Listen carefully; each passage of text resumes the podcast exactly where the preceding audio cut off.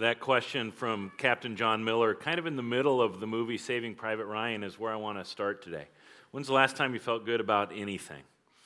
Now, hopefully, on a weekend like this, you're feeling pretty good at least about something. It's graduation weekend for a lot of uh, local schools. Maybe you're feeling good about celebrating a graduate. It's a Memorial Day weekend, a three day weekend, the unofficial start of summer. Maybe you're feeling good about that. That, of course, means it's less than 100 days to college football season. Maybe you're feeling good about that. All sorts of things to be feeling good about. But here's the problem Sometimes we use good things like three day weekends and summer vacations and sports, we use it as a way of escaping reality. And here's part of the reality for every single one of us in this room. It doesn't matter if you're a Christian or not, a church person or not, every single one of us has something in our life that we don't feel very good about. And, and these things can cause us to end up feeling trapped in negative thought patterns, negative behavior patterns. I mean, we might have 100 things going on in our life that we feel good about, but we spend almost 100% of our emotional and mental energy focusing in on the one thing we do not feel good about. But what if, what if it was possible to have the freedom to experience good things in life, even when it's not a three day weekend or summer vacation? What if we had the freedom to experience good things in life, even when there are things in this world and in our life that are not good? Here's where I want us to start today. Um, a verse in Paul writes in 2 Corinthians chapter 3 verse 17. It's on the screen. Read this out loud with me. Wherever the spirit of the Lord is, there is freedom. Wherever the Spirit of the Lord is, there's freedom. The picture is of a cemetery overlooking uh, the beaches of Normandy. In the spring of 1990, it was my senior year of high school, and I got to go to France for a couple of weeks and tour all over the country, see all the sites in Paris. We spent a week with a host family going to school at a French school. But the highlight of the trip for me, even at 18, was going to Normandy and just kind of immersing myself in the history of what happened there in June of 1944 with the D Day invasion. First time I watched this movie, Saving Private Ryan, I remember just staying in my seat as the credits started to roll at the end of the movie and just sobbing. It's an incredible movie. It's not a family movie by any stretch of the imagination. And um, it's really well made. It was nominated for an Academy Award. Somehow Shakespeare in Love beat it. I don't know how that works. But it, it does, I think, a, a, I think, a beautiful job and at the same time a horrible job of helping us think about just the realities of war and the sacrifices made by so many men and women, probably men and women in your family, to enable us to experience the freedom we enjoy. And so, on a weekend like this, on a, a holiday like Memorial Day, it's important for us to pause and to remember and to be grateful and to honor those sacrifices. It's also a good time for us to remember that there is a freedom that is richer, a freedom that is deeper than the freedom that gets won on a military battlefield. There's a freedom that is eternal. Wherever the Spirit of the Lord is, there's freedom. Paul writes that. Paul's a guy who spends a great deal of his life not being free in, in jail as a prisoner. And in the last years of his life, he, he's not free. He's expecting at any moment the soldiers will come to take him away to his death, and he will be killed for his faith in Jesus. And yet he writes, wherever the Spirit of the Lord is, there's freedom. There's a freedom that we can know and experience and enjoy regardless of the circumstances in our life. How's that possible? Wherever the Spirit of the Lord is, there's freedom. Why? Why? Well, because the Holy Spirit produces this kind of fruit in our lives love, joy, peace, patience, kindness, goodness, faithfulness, gentleness, and self control. Again, this is Paul writing this to a group of Christians in a city called Galatia. Um, in Galatians chapter 5, he spends a lot of time talking about freedom and talking about the Spirit. And one of the things he says is every single one of us, part of what it means to be a human being, is there is a war raging inside each one of us, an inter- internal battle between what he calls the spirit and the flesh. And they both are wanting to take our lives in kind of different directions. They want opposite kind of things for us. And so they're trying to get control over our lives and our thoughts and our behaviors, this battle. And so Paul says, at one point, he says, Let the Holy Spirit guide your life because the Holy Spirit's going to lead you into a life of freedom. The Holy Spirit's going to lead you into a life filled with the fruit of the Spirit. The Spirit is the solution. I don't know what it is that is a problem that you are facing these days. I don't know what it is in your life you don't feel good about these days. The Spirit is the solution. Whatever is going on in your life, you could use more of this. I could use more of this. The soldiers in Captain John Miller's company could use more of this. They, they get sent on what they think is little more than a public relations mission to go and save Private Ryan. This guy that they find out he's got three brothers and they've all been killed in action, and now they want to find Private Ryan and get him home to his mom in Iowa, of all places, so that she doesn't lose all of her sons in the war. And as they're on this mission, the soldiers and even Captain Miller, they start to wonder, they start to question, is the mission worth it? Is this man worth it? Take a look. This time the mission is the man. Uh, you could say the same thing about the church, couldn't you? Uh, this weekend at all the campuses of Hope, we're starting a new message series over the course of the summer. We're going to call it The Summer of Acts. We're diving into this book in the Bible that tells the story of the birth of the church, the early years of the church as, as it's starting out and growing and spreading all over the Roman Empire. And one of the things that we discover as we dig into this book is it all starts out with Jesus kind of giving his followers a mission. You heard the first eight verses uh, of Acts chapter 1 in our Bible reading. At the end of those verses, we get the mission of the church, verse 8. You will receive power. This is Jesus talking. You will receive power when the Holy Spirit comes upon you, and you will be my witnesses telling people about me everywhere in Jerusalem, throughout Judea and Samaria, and to the ends of the earth. This is the mission of the church, and the mission is the man telling people about Jesus. In the early church, his early followers, they all got to a place where they absolutely believed the mission is worth it. Whatever it might end up costing them, it's worth it to follow Jesus and to be witnesses for Jesus. Now, we have a mission as a church reach out to the world around us, share the everlasting love of Jesus Christ. It comes from places like Acts chapter 1 verse 8, it comes from places like Matthew 28 and the great commission to go and to make disciples of all nations. Reach out to the world around us, share the everlasting love of Jesus Christ. Let's all say that together. Reach out to the world around us and share the everlasting love of Jesus Christ. It's easy to get off mission. And so we have to remind ourselves every once in a while what is our mission? What is it that we're ap- actually about? And just like the early followers of Jesus who were given a mission, our mission cannot be carried out unless we are empowered by the Holy Spirit. You will receive power, Jesus says to his early followers. He says the same thing to us.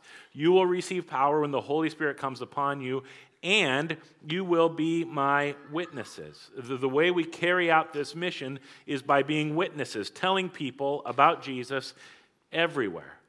Now, this word witnesses, it kind of carries a little bit of baggage in the church these days, doesn't it? I don't know what you think of when you think of witnessing. On Friday night, I was driving around to different graduation open houses. I was going down Oralabor, and on state and Oralabor on the corner, there was a guy standing there holding up a sign that said, Repent and turn to Jesus for the forgiveness of your sins. And I think sometimes we think that's what it means. If I'm supposed to be a witness, that's what I have to do. Or I have to take a bullhorn down to the farmer's market and tell people about how much God loves them. Or maybe we think it means we have to be kind of salespeople for Jesus, going around knocking door to door, making cold calls. Can I interrupt your viewing of your favorite soap opera? opera and tell you about my Jesus. Well, there's a time and place for that. I mean, hope started with Pastor Mike going door to door and inviting people to church.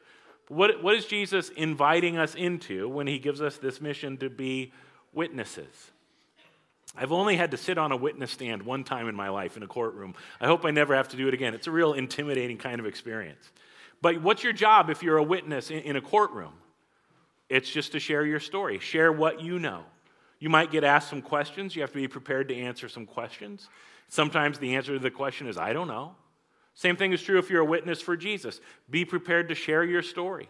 You might get asked some questions and be ready to answer those questions with gentleness and respect. And sometimes the answer to the question is, I don't know. It's what it means to be a witness. Share the story. Here's what Jesus means to me. Here's the difference Jesus has made in my life. When's the last time you had an opportunity to do that?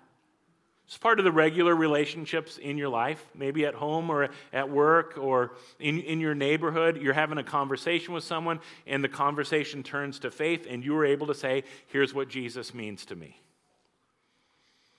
I was reading GQ recently, looking for the latest sweater vest fashion trends and I stumbled across an article that caught my attention. It's about Steph Curry. A couple years ago, uh, Steph Curry won the NBA Most Valuable Player Award. Turns out he's the first guy to be a unanimous choice to be the uh, NBA MVP which is a little surprising to me. You, you would think maybe Michael Jordan or Shaquille O'Neal or Wilt Chamberlain or somebody big, strong would, but here's this little guy is the first guy to do it. And he doesn't seem to possess the natural qualities you might expect of an athlete, certainly not a professional athlete. When he was coming out of tiny Davidson College, one scout, this was this scout's assessment of Steph Curry, far below NBA standard in regard to explosiveness and athleticism.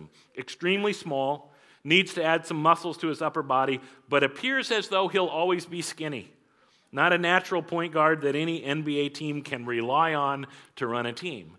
Well, this week, Steph Curry and the Warriors will take on LeBron James and the Cavs for the third straight year in the NBA Finals. Turns out he's above NBA standard. And so they're writing this article because there's something unique about Steph Curry. And they're trying to get to the bottom of it. And one of the conclusions that the writer of this article in GQ comes to is has, it has everything to do with Steph Curry's faith. Every opportunity he gets, he thanks God for the gifts and the talents that he has and for the platform he has to shine a light. Remember what we say when we baptize people here at Hope? We always say our job description, it comes right from Jesus let your light shine before all people that they may see your good deeds and give glory to your Father in heaven. That's being a witness. And none of us do it perfectly. Steph Curry doesn't do it perfectly, but he understands this is part of who he is. The writer asks Steph Curry's mother, Sonia, What do you think the secret is to your son's success? And her response I thought was fascinating. She says, In the NBA, and I think it's actually true for athletes in all sorts of levels, in the NBA, a lot of people play with a chip on their shoulder. Like they're always looking for bulletin board material. That's what motivates them. They need to feel disrespected. But Steph has always been fueled only by the love of the game. He doesn't need to be angry. He's not fueled by anger. So, what is it that fuels Steph Curry? It turns out to be the fruit of the Spirit, particularly joy. And if you are a basketball fan at all, if you pay attention to kind of the ebbs and flows of the culture of the NBA, we're, we're kind of coming out of a season the last five years where it hasn't been a whole lot of fun to watch NBA basketball. But Steph Curry and the Warriors, one of the core principles, core values of their team is joy. And they play with this joyful, childlike exuberance. Not everybody likes it, but it's drawing more fans to this game. They're playing, they understand it's a game. They're playing, and they're doing it with joy. They sit down at a restaurant, the writer and Steph Curry, for the interview, and person after person comes up and interrupts them to want to talk to Steph Curry. And the writer is amazed that Steph Curry doesn't seem to be annoyed by this. In fact, he seems to be genuinely interested in whoever it is that stops by because he understands he's a witness on the court and off the court. Not fueled by anger, but fueled by joy. And it seems to me Christians get that backwards quite a bit. Far too many Christians I know seem to be fueled by anger and not by joy. And we try to counteract that because it doesn't seem like that. Jesus seemed to be fueled more by joy than by anger. He never says to his disciples, I've told you these things so my anger can be in you. But he does say, I've told you these things so my joy can be in you. And, and so the way we try to counter that at Hope is we say, we try not to take ourselves too seriously. We have a mission and we're going to take that seriously, but we try not to take ourselves too seriously. So here's an assignment for you this summer. What would it look like for you to be a joyful witness in your life, wherever you might be this summer?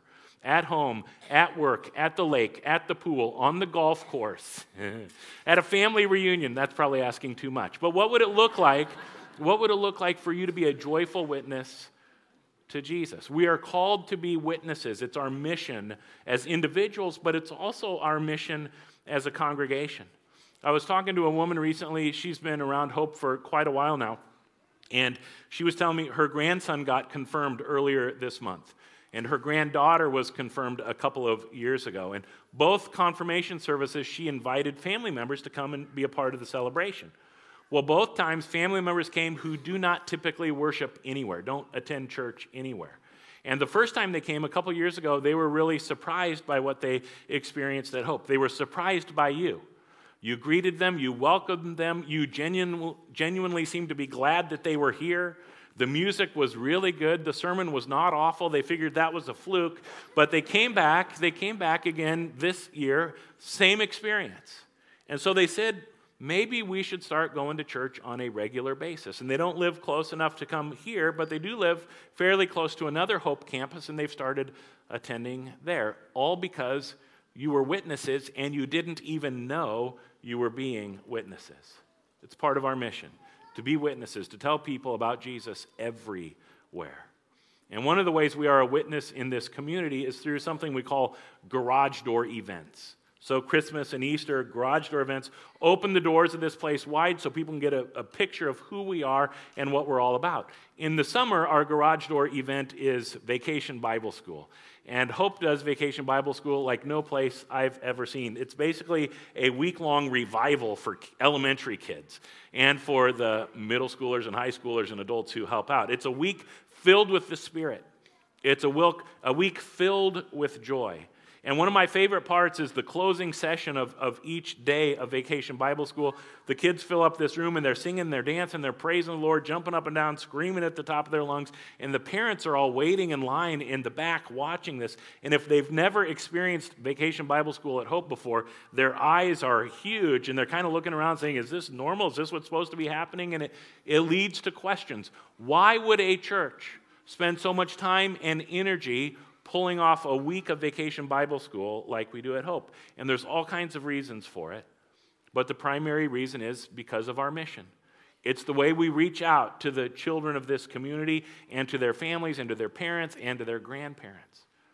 And so every week at the end of vacation Bible school, the Saturday after vacation Bible school is Taste of Hope.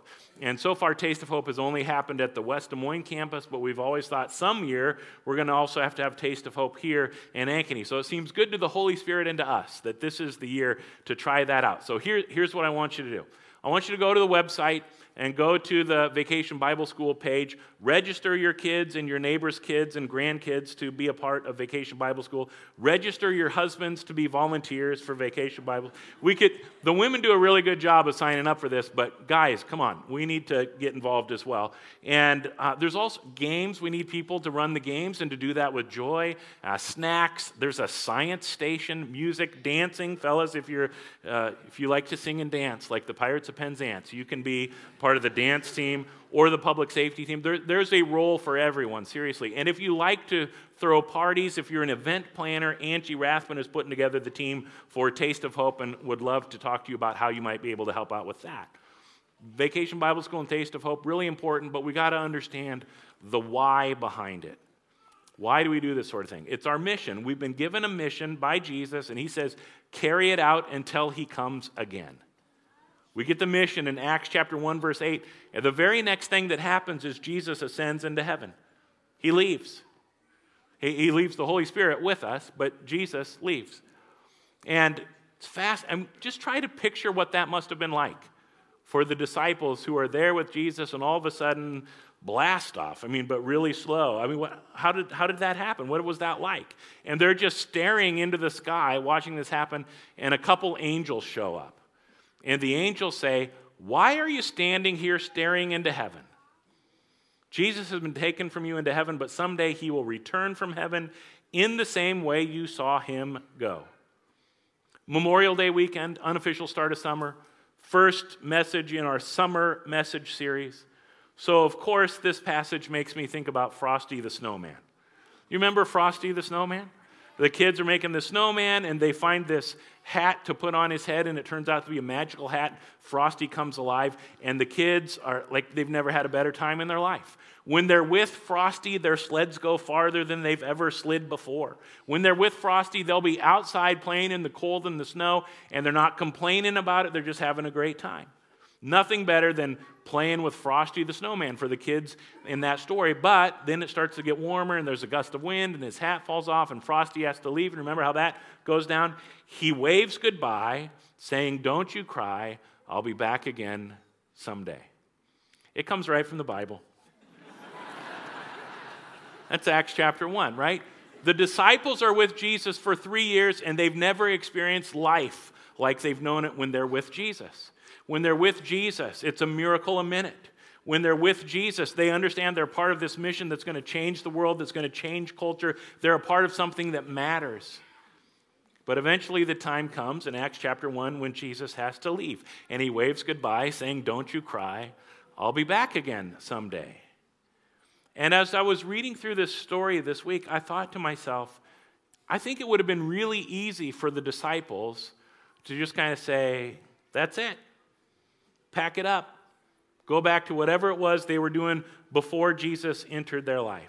And then maybe every five years or every 10 years, they'd get together and have disciple reunions. And they would talk about the good old days, the glory days. Remember that one time when we were hanging out with Jesus? And remember that one time when Peter did that silly thing? And just kind of be nostalgic about it. I mean, why, why, is it that God has to, if they're so excited, Jesus has given us a mission, we're so excited we're going to go carry out the mission, why do the angels have to show up? Why do the angels have to say, What are you doing standing here staring into heaven when you've been given a mission? Go, go, go. Don't get paralyzed by nostalgia. I was thinking about I was maybe feeling a little nostalgic this week. Nostalgia is a fascinating word, comes from two Greek words. Nostos means return home, algos means pain. nostalgia is a form of homesickness. It's this longing, this yearning for a happiness from another time or another place, a, a place that used to be. And I was feeling nostalgic because a lot of people in this uh, congregation have sons and daughters graduating from high school. And guess what they did? They posted pictures all over my social media page. Here's my senior on their last day of high school, right next to a picture of here's my son or daughter 13 years ago on their first day of kindergarten. And a picture like that makes you feel nostalgic, doesn't it? A longing or yearning for a happiness of a place that used to be. Nothing wrong with nostalgia. It's a good thing, it's an important thing because it, it points us to something bigger and greater and more, more wonderful than what we experience in this life. Every time we experience something good in this life, it's a picture of what is still to come. It's a picture of heaven, a picture of eternity. But it's fleeting, it doesn't last. That's why we experience nostalgia. The wise writer of the Old Testament wisdom book of Ecclesiastes puts it this way God has planted eternity in the human heart. God's planted eternity in the human heart. So every day of our lives, we're going to experience some homesickness, some nostalgia. But here's the good news we have been given a mission by Jesus. Go, go and be witnesses. Go and make disciples. Tell people about me everywhere. And as we do that, God builds his kingdom on earth. Up there comes down here. Heaven and earth become one, and we experience the power of God's presence with us more and more all the time. And more and more all the time, we actually start to feel like we're at home. One of the things that surprised me as I rewatched Saving Private Ryan this week one of the central metaphors of the movie is home. Time and again, the soldiers will share stories, humorous and nostalgic, stories about what life was like back home. And as they engage in mission after mission after mission, the language they use is as scary and dangerous as this might be, as much as I might not want to do it, it's one step closer to going home.